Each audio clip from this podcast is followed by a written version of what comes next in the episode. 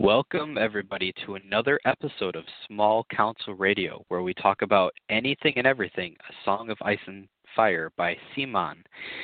So, tonight we are going to finally be talking about the tactics deck uh, reveals.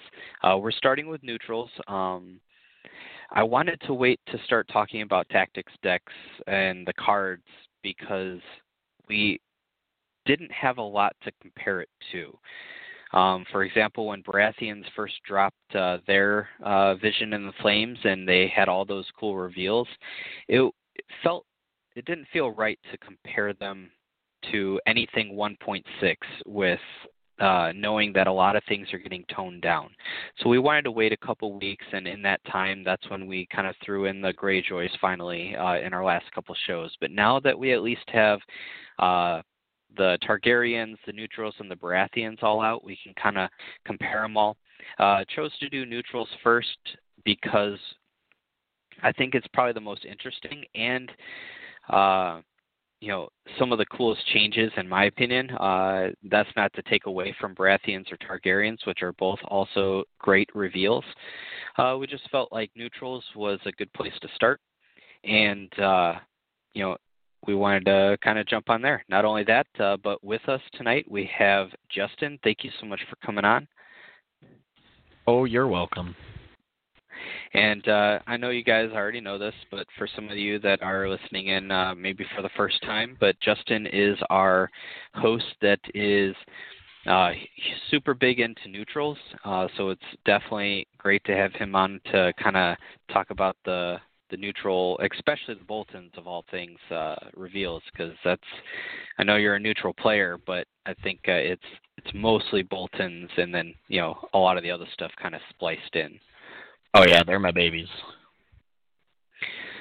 So, um, but yeah, with that said, uh, I'm excited to finally talk about these tactics cards now that we kind of have a little more to compare them to, and a little better, you know, a, a better uh, contrast because uh, from what we've been seeing, the cards are definitely toned down, which which is fine. If everything's getting toned down, then it is what it is. I think it'll be a learning curve. It'll be something like an adjustment because uh, we're kind of used to some cards being so powerful that uh, in some cases they can just turn an entire game off of one card. And that's not to say that uh, the stuff that's been revealed can't also do that, but I think it's going to happen less often.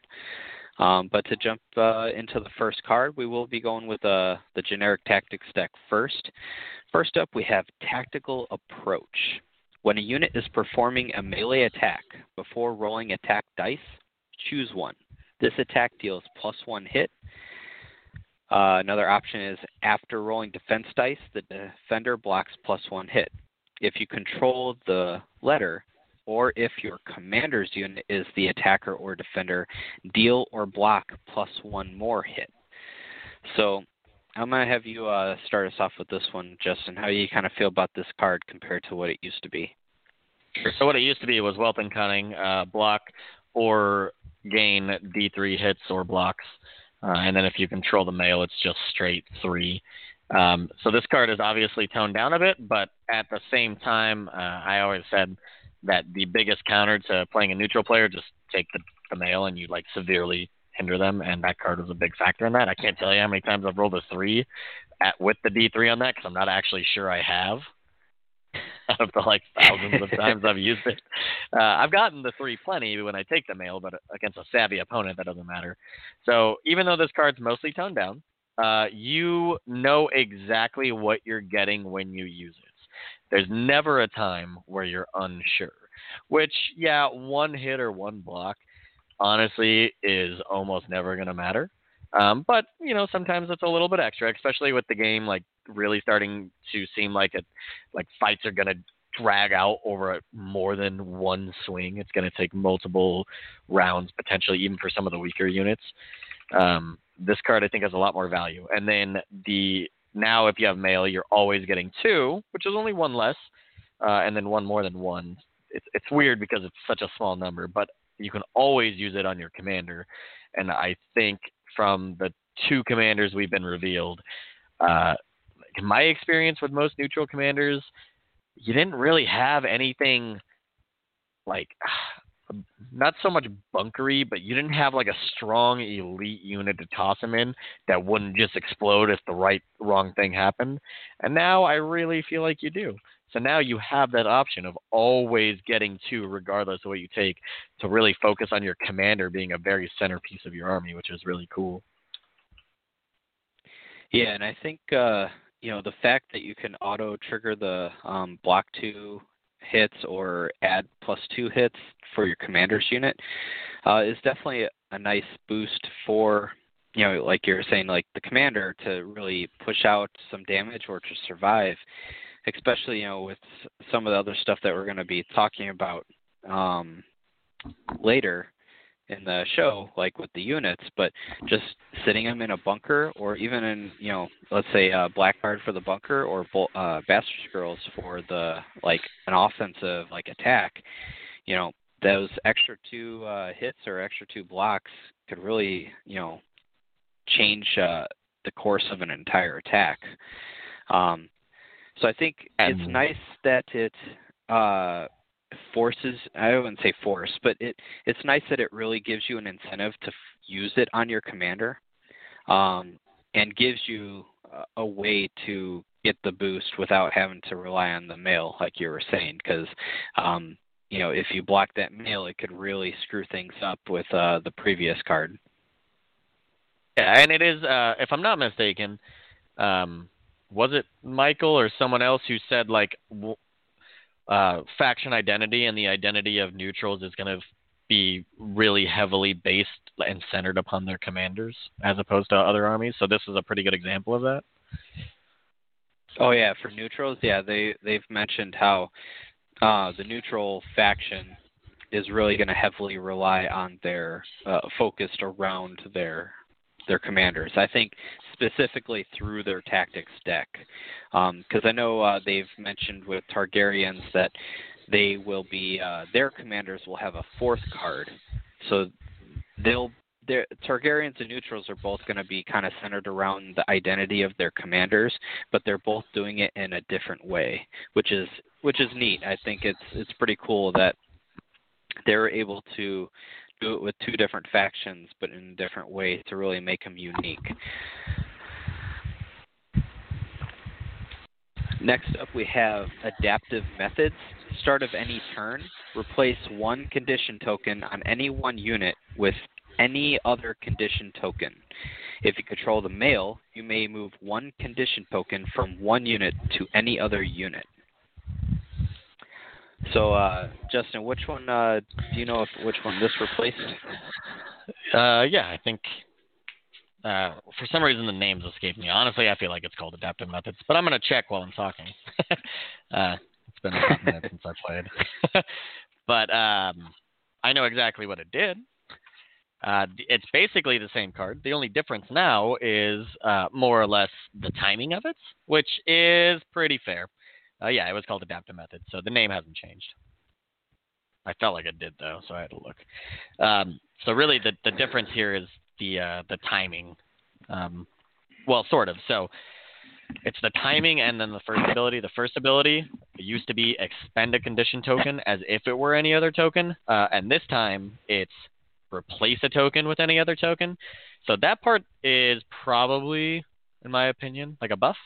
Um, so before you had to expend it, so uh, you had to be at that process in which you like at that point in which you could expend it as what you needed.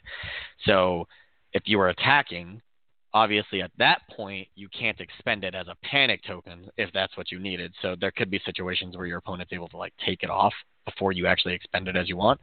Uh, now you can replace it at the start of any turn for what you want. The neat thing about adaptive methods before was that it was anytime, and I think it was like one of the only cards in the game, or only one of the only triggers that had anytime, and anytime truly just meant whenever you want, which was great. And it kind of took precedence if you were the first player most of the time. Uh, now, the start of any turn, a little bit of a nerf. Not really opposed to it. Anytime was incredibly powerful. That's easily one of the best cards in the old neutral deck, and time and time again that was proven. So start of any turn, still really easy to use, and honestly, it could be exactly when you need it. Say you know your enemy's got one activation left, and you really got to survive that attack. So you switch it to a weakened token because you know that's the only activation that they have left, and they're going to attack you with it, and that could save you for a round or two.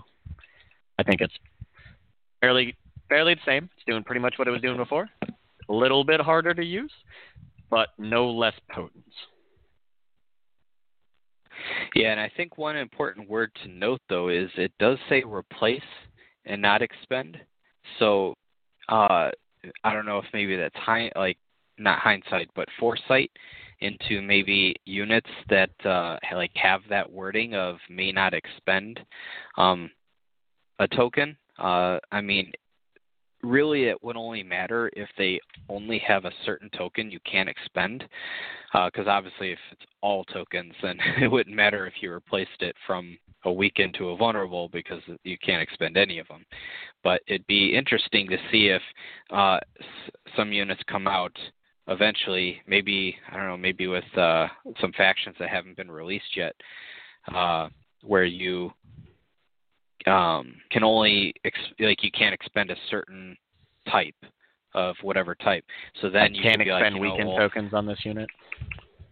Or yeah, or vulnerable, and then you know, let's say that's all you can place because let's say uh, assuming um, I don't know uh, what places out tokens. Pycelle, assuming Pycelle doesn't change, and you you place a weakened token on them, then uh, you're like, well, that's useless if you can't expend a weakened token. This card can now turn it to a different token that can then be used. I mean, granted, this is all speculation because who knows if a unit will ever be like that, but it's still one of those things that it, they changed the wording and they did go and say that they would be looking at every wor- like all the wording and looking at how they would interact. And I think uh, I'm giving CMON the benefit of the doubt here and assuming that this was intentional word replacement um, in order to potentially do that. It's a really good point because uh, right now, uh, Unsullied, take a look at them. So they can't gain weakened tokens, but there are situations, or they can't gain tokens, right? I think that's what their ability says, or is it just they can? I forget. Uh, they can't Uh, gain any tokens. I believe. So, I'd have This to. could be important depending on the situation. Like uh, Roose's old commander card, I don't know what they are now, but like his current commander cards, um, you have to expend a panic token on them, but you expend it for a different reason. Uh, so say you like shut them off at one point and you're able to get like a vulnerable token on them, but you really need that uh, panic token and you just can't get it back on them. You can now turn it into what you want. Obviously, things are going to change, but that's an example of what could po- be possible. And uh, yeah, it's definitely uh, you know it's one of those small things that maybe like you miss first read through because I definitely when this article first came out it didn't jump out at me like it's only now that I have the current deck up and then the new deck. Um hang on. Something is going on with the show here it is telling me I have almost no time left. Uh oh. Uh oh.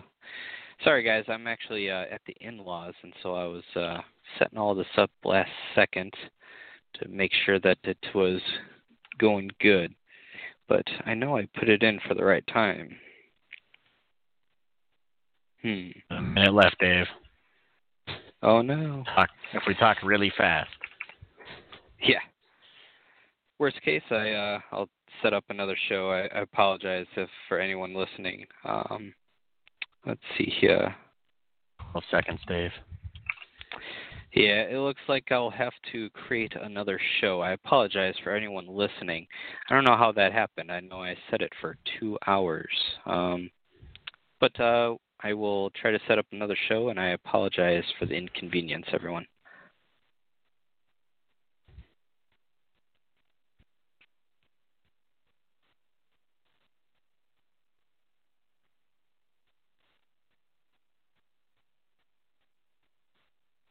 Is it still going?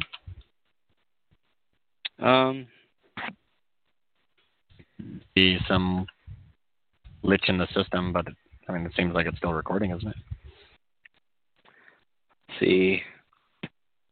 I'm having a brain fart.